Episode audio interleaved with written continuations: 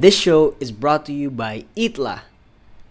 Itla is the most delicious salted egg food in town. They have salted egg dory, salted egg chicken, salted egg covered potato chips, you name it. They also have coffee and they're in your nearest malls. So if you're hungry, if you're craving for for, for salted egg uh, food covered in these modern boxes, you want them to get delivered to your to your home or to your office, definitely order them today. Itla. My guest today is Junior Tirtadji. He is the founder of ROH Projects, an art gallery that focuses on contemporary art that works primarily with Indonesian artists and exhibits in Indonesia and around the world. Junior is also my best friend. I hope you enjoy the podcast. What's up, bro? Good. Um, up? I'm gonna start with some some brain teasers to Okay. get us going and to get the viewers and listeners uh, get to know you better. Um, yeah, let's start off. Um, if you can choose one skill, would you rather be able to talk to animals, or would you prefer to be able to speak all human languages? Good question, dude. And the thing is, like, I'm super bad at languages. People, people. The people languages. I think. Yeah, and there's so many weird languages languages out there, Yeah, right? yeah. I think, practically speaking, like, I'd love to be able to communicate with other people. That'd be awesome. Kalau binatang kayaknya. oh, it's podcast uh, full English. Full, no, Oh. English only. Okay. English, Full English. yeah. uh, Noted. All right. What's a funny thing that you did as a kid that your mom or your family keeps on bringing until this day, like joke around? The. It's not one thing, it's just the amount of things that I forget. So, yes. That's it. the amount of things that you forget. Yeah, I'm super To do- I'm super forgetful. All right. Would you rather work more hours per day, but have fewer days to work, or work fewer hours per day, but work fewer days? Sorry, but work more days. Uh, good question. Ambivalent. I'm ambivalent on that question. Okay. Just get the task done. Just got the thousand. I like that. Mm-hmm. Alright. If you can have, if you can wear one shirt with one word, and you, you gotta wear the whole, throughout the whole year, what word would it be?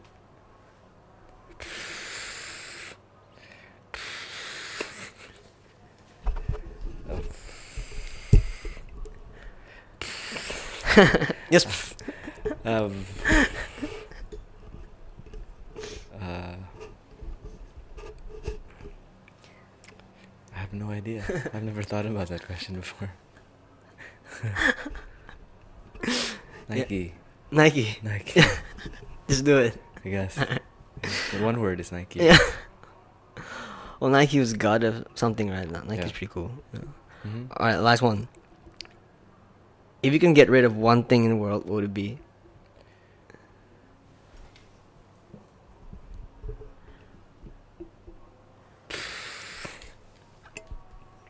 Hmm. Tough questions early on. If I could get rid of one thing in the world, cancer. Nice question and nice answer. Love it. Hmm. All right, bro. You are a doer of keto diet, the ketogenic diet. Right. Um. Yes. Can you describe what what a keto diet is? And because there's a lot of people are saying about it, talking about it. The keto diet. What is it? Okay, so the the big problem is that I am no longer a doer of the keto diet. but uh, what it is is it's an attempt to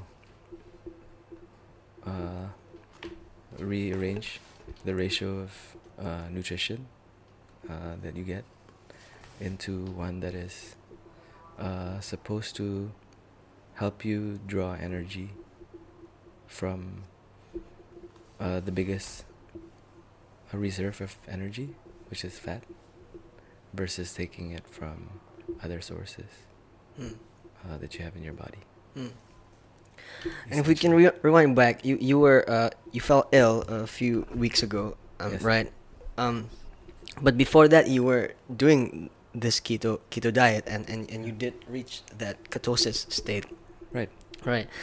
And which is awesome because it's really difficult to to reach that keto keto state. You, you gotta what, what you gotta eat a certain amount of food, and you you have to avoid a certain food.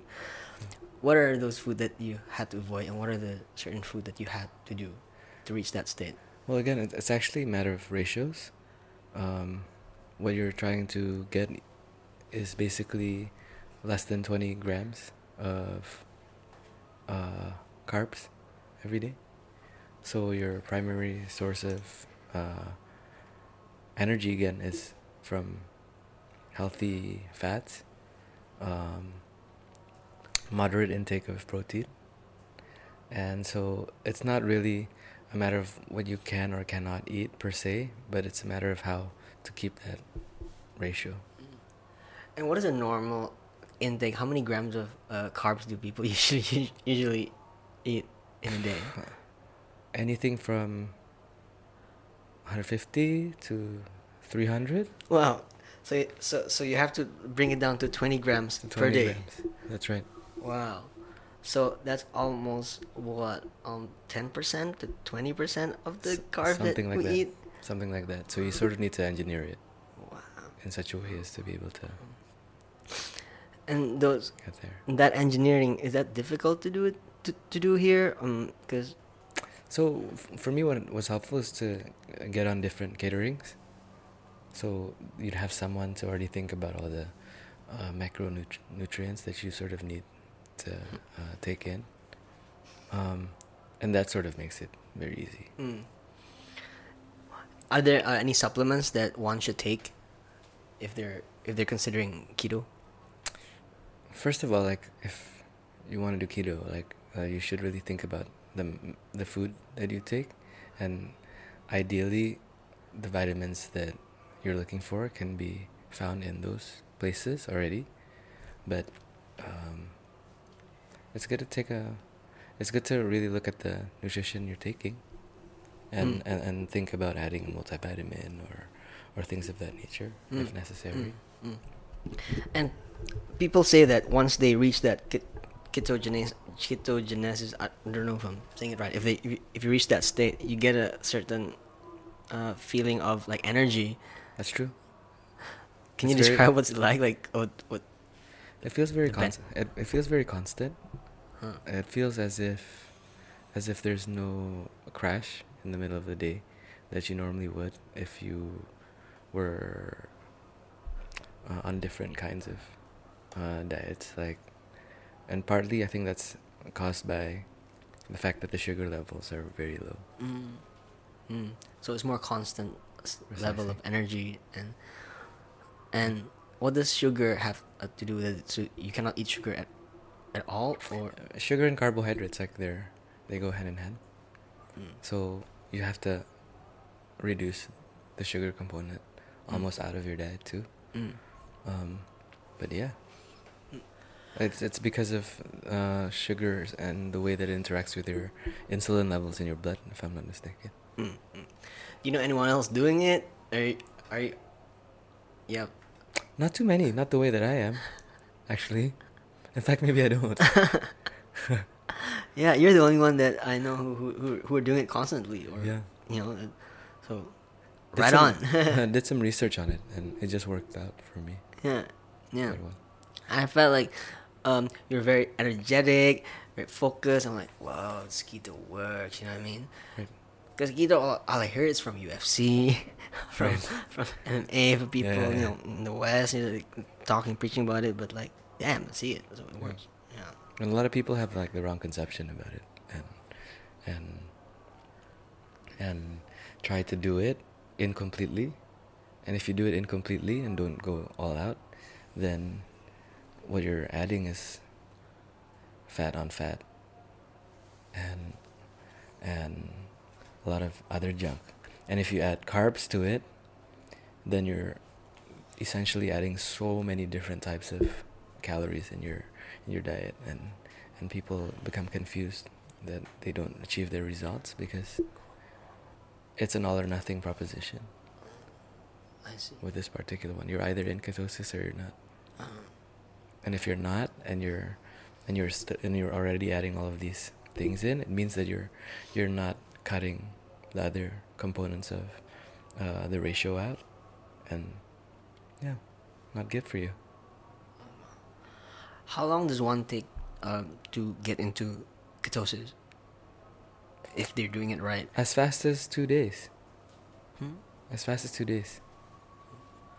But if they don't, then they will never get it right. Uh, They will never get into ketosis, right? And do you measure ketosis in some way? Is there how do you measure it? There are a couple ways to do it. One is like the- the most hardcore way, is like there's this sampler, takes your blood from your finger, Takes your blood from takes blood from your finger okay. to see whether you are in or not. So that's the most extreme version. Um, the less extreme version is to take a urine sample. Urine sample. Yeah. Okay. There's a sampler for that. And a sampler for that. is it convenient to check every day to, to do it? It's Yeah. yeah, it's Yeah. it's cool. Okay. It's cool. Okay, cool. Awesome. Well, this keto diet supposedly like enhances your focus, makes you become more productive and so forth. And um you obviously have like a crazy work schedule with with the work that you do. Tell us a bit about what you do on a daily basis. What is the macro? What what do you what what is June busy with? Um, what is Jun busy with? Jun is busy with uh, running this uh, thing called ROH Projects. ROH Projects is a gallery that represents Indonesian artists. And what it attempts to do is to try to provide a sustainable platform for them to build careers um, out of their art making practice.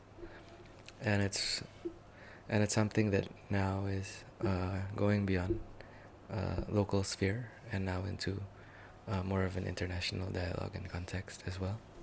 So, uh, initially we were working with Indonesian artists, but we also felt that it's important to to build conversations between our artists with uh, those abroad as well. Let's speak about the etymology side of things. How did you come up with the name ROH Project? What does it mean? It just means spirit. Um, I think it's an essential component of of what art is, um, especially with regards to contemporary art. Um, people can come up with all these theories about the fact that it's an intellectual device only, that it's a conceptual thing only of the mind, but I think that um, it would be very incomplete to look at art um, without looking at the other dimensions to it. And I think the spirit is really important. Wow. Um, and how did you get into art? That's a very good question. I don't know. Um, I want to say that it comes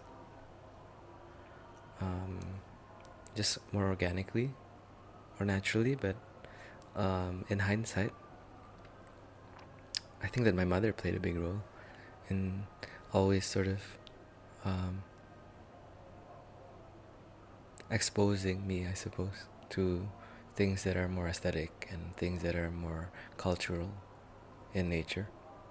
And it's those kinds of early seeds that have sort of led me here, I think.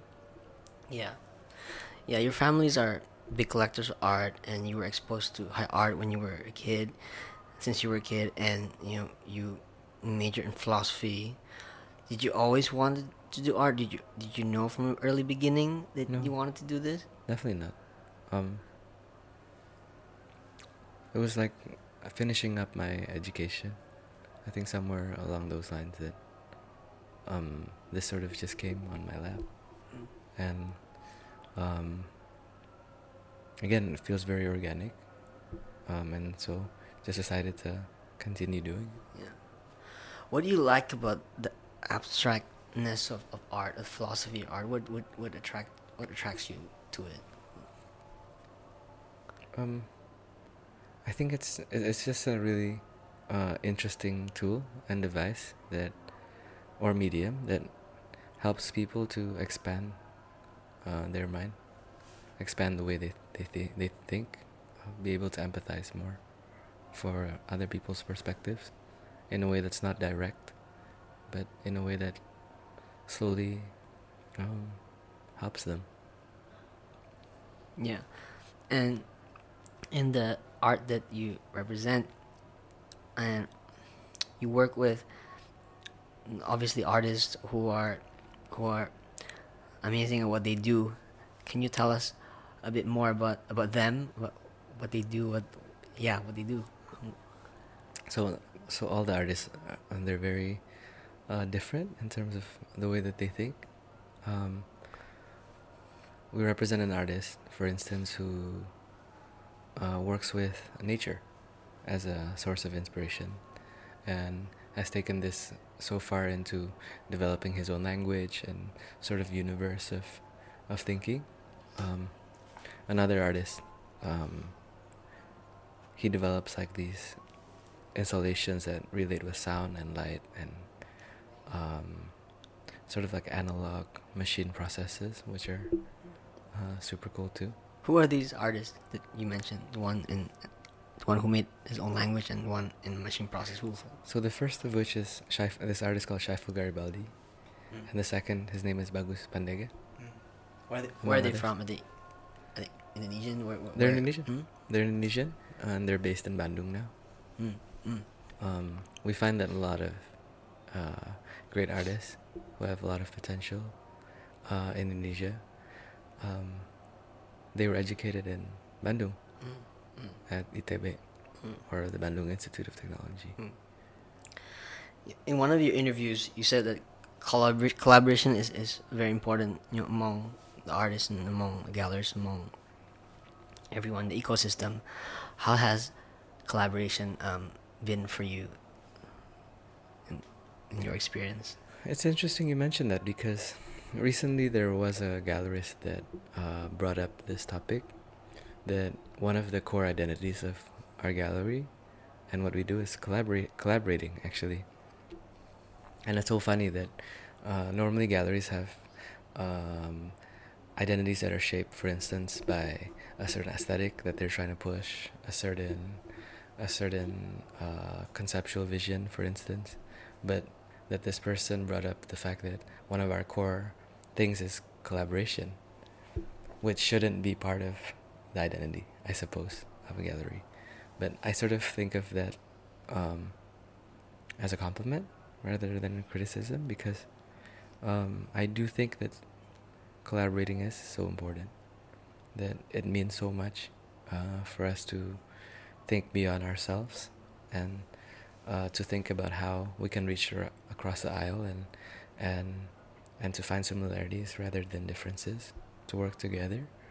Um, because I think that reflects um, the point of what we're trying to do in the first place with this um, which is um, to be inclusive to look at things from other people's perspectives and to create dialogue and conversation and share ideas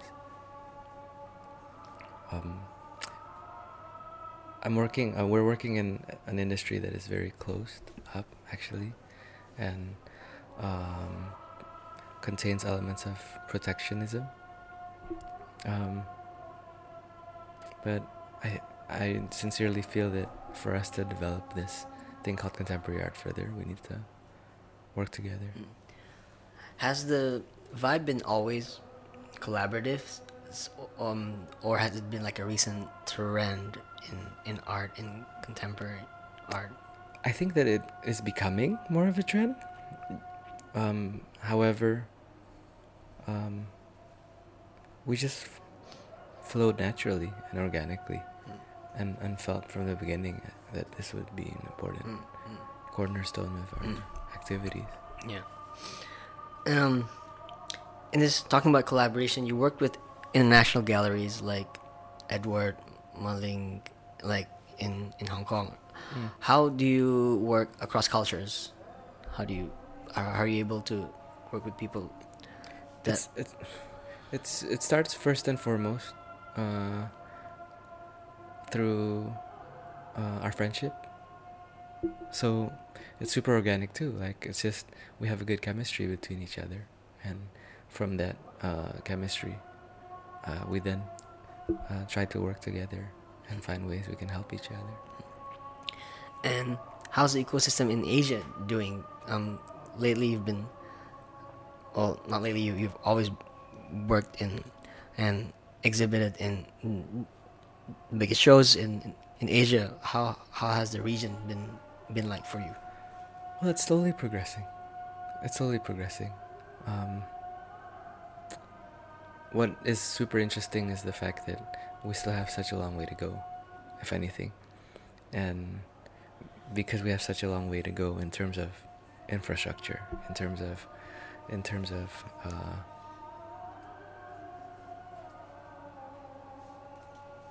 in terms of many things, it's because of that that uh, there are so many exciting opportunities um, because we get to we get to, to be a part of building that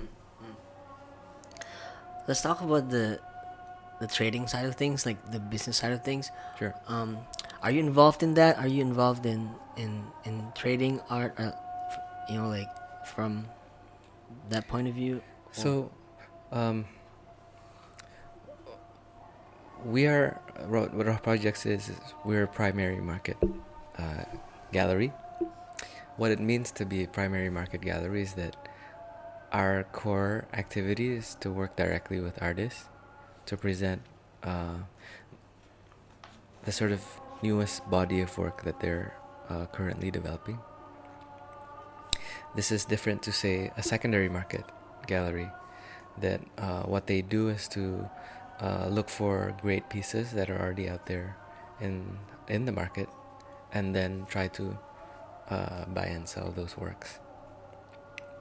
So because we fall in the category of the primary market, um, we don't really uh, do trades of works uh, beyond um, those works that the artists make for the shows in our gallery. I see. I see. Mm. Thanks for mm, telling us about that. No. Um, the you said about the artists. Do the artists when do they produce the art? Is it um when there's a certain um inspiration idea to do so, or or when there is a, a show going on? How, how, I think it's it's quite complex. I think um, some artists produce works for shows. Other artists produce works for the sake of making works. Um, everyone has their own rhythm, so um, it's cool to see that. Actually, Mm. good question. Um, you're going to go to Shanghai, you know, with um, with an artist who is very well known, and yeah, Masriadi. We did that last year, actually. How about the, the one in November? Correct me if I'm wrong. Who are you going to go So- with? December, actually. In December, we're bringing Masriadi again to uh, Miami. Um, in November, we're showing a few artists in Shanghai, but it's sort of like a collection or, or a selection of of uh, many artists. Okay, so let's speak about your next one, the one in Shanghai with, with multiple artists. Um, Sure. What can the crowd expect from from from that? Um, what is your thought process on that? So um, we wanted to just do some. We wanted to do a presentation on, on how contemporary artists, um, from our perspective, uh, look at this thing called landscape. It's something with so much embedded histories, and uh, especially in in China, with with uh, ink painting and and scroll painting and things of that nature. So we wanted to do a presentation sort of about how art how our artists look at landscape. Landscapes. Mm-hmm. Is that a theme um, coming from the exhibition, or it It's something that we sort of wanted to Mm, okay? uh, showcase Mm. in this particular Landscape. The theme is going to be landscape. Precisely. And is the exhibition uh, open to anyone, or is it is it um It's open for public. is it open public? It is. It's called West Bund Art Fair. Oh, that's sick. Mhm. At the same time, we'll also be uh, participating in another fair in Shanghai at the same time called Art 021. And there we'll be collaborating with a gallery from Thailand to show a young Thai artist Mm. as well. Are exhibitions around the world for free generally, or is it um ticketed? Um, speaking about the breadth and the scope of the accessibility of art. It really depends. There's so many different types of um, uh, places where you can access uh, shows. The cool thing is with galleries, they're for free. Anybody can come in at any time to see the shows in art galleries, such as uh, ROH Projects. Um, but the nonprofits like museums and whatnot all around the world, they require uh, certain fees to get in and those fees are normally because of the fact that the ga- the museums are for non for profit, and they need some source of revenue to cover their basic costs. All right. Speaking of galleries, um, Rob, there's something exciting going hap- going to happen with ROH Projects uh, Gallery, right? Um, what's what's what's what's one can expect from ROH Projects in terms of um, ROH Projects actual gallery? So um, we're in the process of uh, building our new space right now, and we've been working on making this materialize for the past few years. So um, perhaps that we hope that um, we can share more information about that soon. That's awesome. And um, since since a gallery is a physical presence of a of of the galleries and the and the owners and the artists and the people there, um, how has like infrastructure and interior design played for you? Are you heavily involved in it? Do you? Um, I'm very lucky to get a chance to collaborate with an old friend of mine who's a brilliant architect. And the extent to which I'm involved is we talk every day. We talk every day. So it's time to um, to do everything um, well. You mean? Uh, hopefully, yeah. hopefully we'll try our best to. Yeah, yeah, yeah. Um, what other galleries um, do you work with in um, in the region? In that you think um, are like you've worked together or shared ideas? Uh, Well, really, like the the gallery that we really look up to in Southeast Asia is this gallery in the Philippines called Silverlens. huh. Um, so they're actually the first gallery that we started working together with. Um, and it's a really great relationship because I see them as mentor figures as well. Um, but uh, we plan to start working with galleries all around the region, um, in Hong Kong, in Japan. Um, we have and plan to uh, Thailand, Singapore, um, China as well, Mm. perhaps. Mm. So maybe that's sort of the general. Scope of who we work with. Can you describe the art market in, in Southeast Asia and what what they're like in terms of countries or in terms of artists, in terms of your experience? Uh, When we talk about the market, I guess it's important for us to have a conversation about collectors, I suppose. And what we're what we really have um, going for us is that they're very passionate and they're very supportive and big-hearted.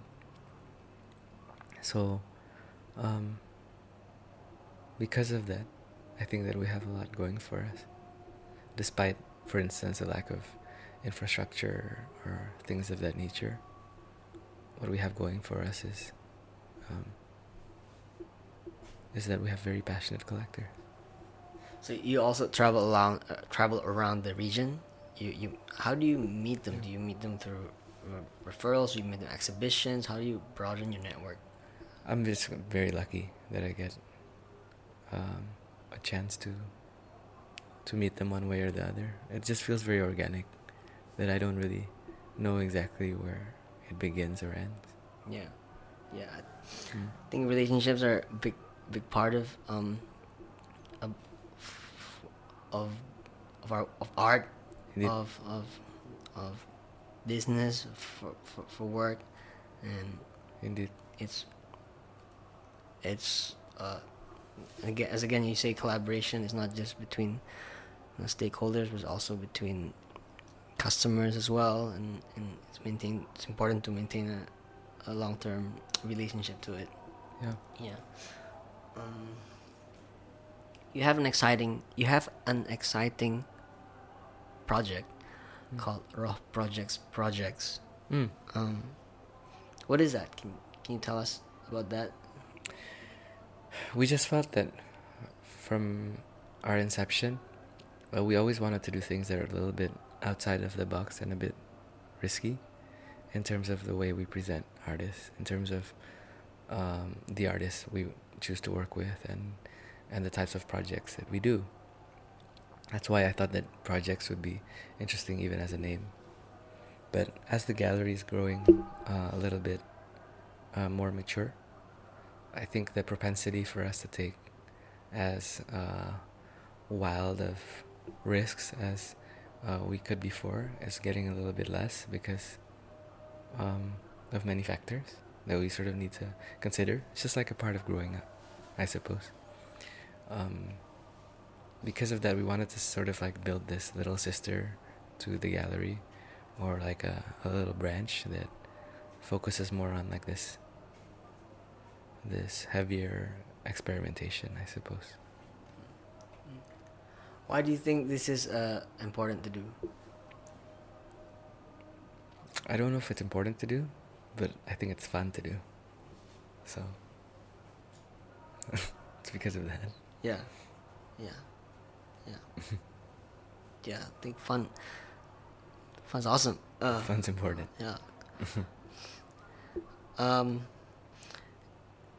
you work with other pro. You work with artists that also creates partnerships. For example, with um, consumer brands. Um, like, uh, that's such an amazing collaboration because it's basically intertwines two two things into one. Um, Mm. uh, can you tell us about that? Like, for example, your yeah collaborations like So your artists and other brands. we're working on that. I think it's important that that if if we can find ways uh, for artists just to be presented in a wider scale, uh, in different mediums that we're not necessarily accustomed to yet, and because of that, when those opportunities arise, we'd love to explore. Yeah, yeah. Like the, things. the the watch that that that um who did who Yeah, so uh, we're in the process of producing a collaboration between one of our artists, Uji Handoko. Uh, his name is Hahan, or his nickname is Hahan, with uh, this watch brand that's more global called Timex. Mm. Yeah. Uh, can can we expect anytime soon to for it to, to be in the market? To We'll- let you know as soon as we can. awesome. you practiced qigong meditation. Yes. Yes. Um, what is qigong meditation? What is Qigong meditation? Oh my goodness. Um, what Qigong meditation is, is um, a way for you to realize that uh, your body is not just your nervous system, your muscular system and skeletal system. It's not just that. That there's another sort of way that energy goes through your body. And some people call this chi. Um, how do how do one unlock their chi? or you become more aware of it to certain doing certain things or saying certain things or going certain places or I'm not an expert at this, but um, I know who is an expert, and his name is uh, Pak Budiman. He teaches a class uh, that goes on, uh, I think once a month. He teaches a an English version of the class, and one week of the month he teaches an Indonesian version of the class. And I would suggest that if anyone wanted to learn more about meditation, that they check out this guy called Budiman. Hmm. Uh, he's a he's Indonesian. He's um He's an Indonesian. Mm. Uh, he was trained as a doctor, actually. Um, but uh, he was on a long journey to looking for ways to learn about meditation in the East, in China. And he finally found a way to reach a sort of a higher uh, state through it. And after that, wanted to teach it to other people. wow, that's that's awesome. Qigong meditation. Yeah. In terms of um, Indonesia as as a as a whole, um, do will art play uh, like a bigger role in in the future, um, in in society, in unlocking people's um potential or or or asking certain questions. I would certainly hope so. I mean, uh, it's becoming more and more clear that um, it's entering uh, much deeper into the general social fabric. Um, but that it's entering the general social fabric in a way that it's still very much on the surface. Um, but I'm quite bullish. I mean that this is just a start. That um, it's not just for the gram.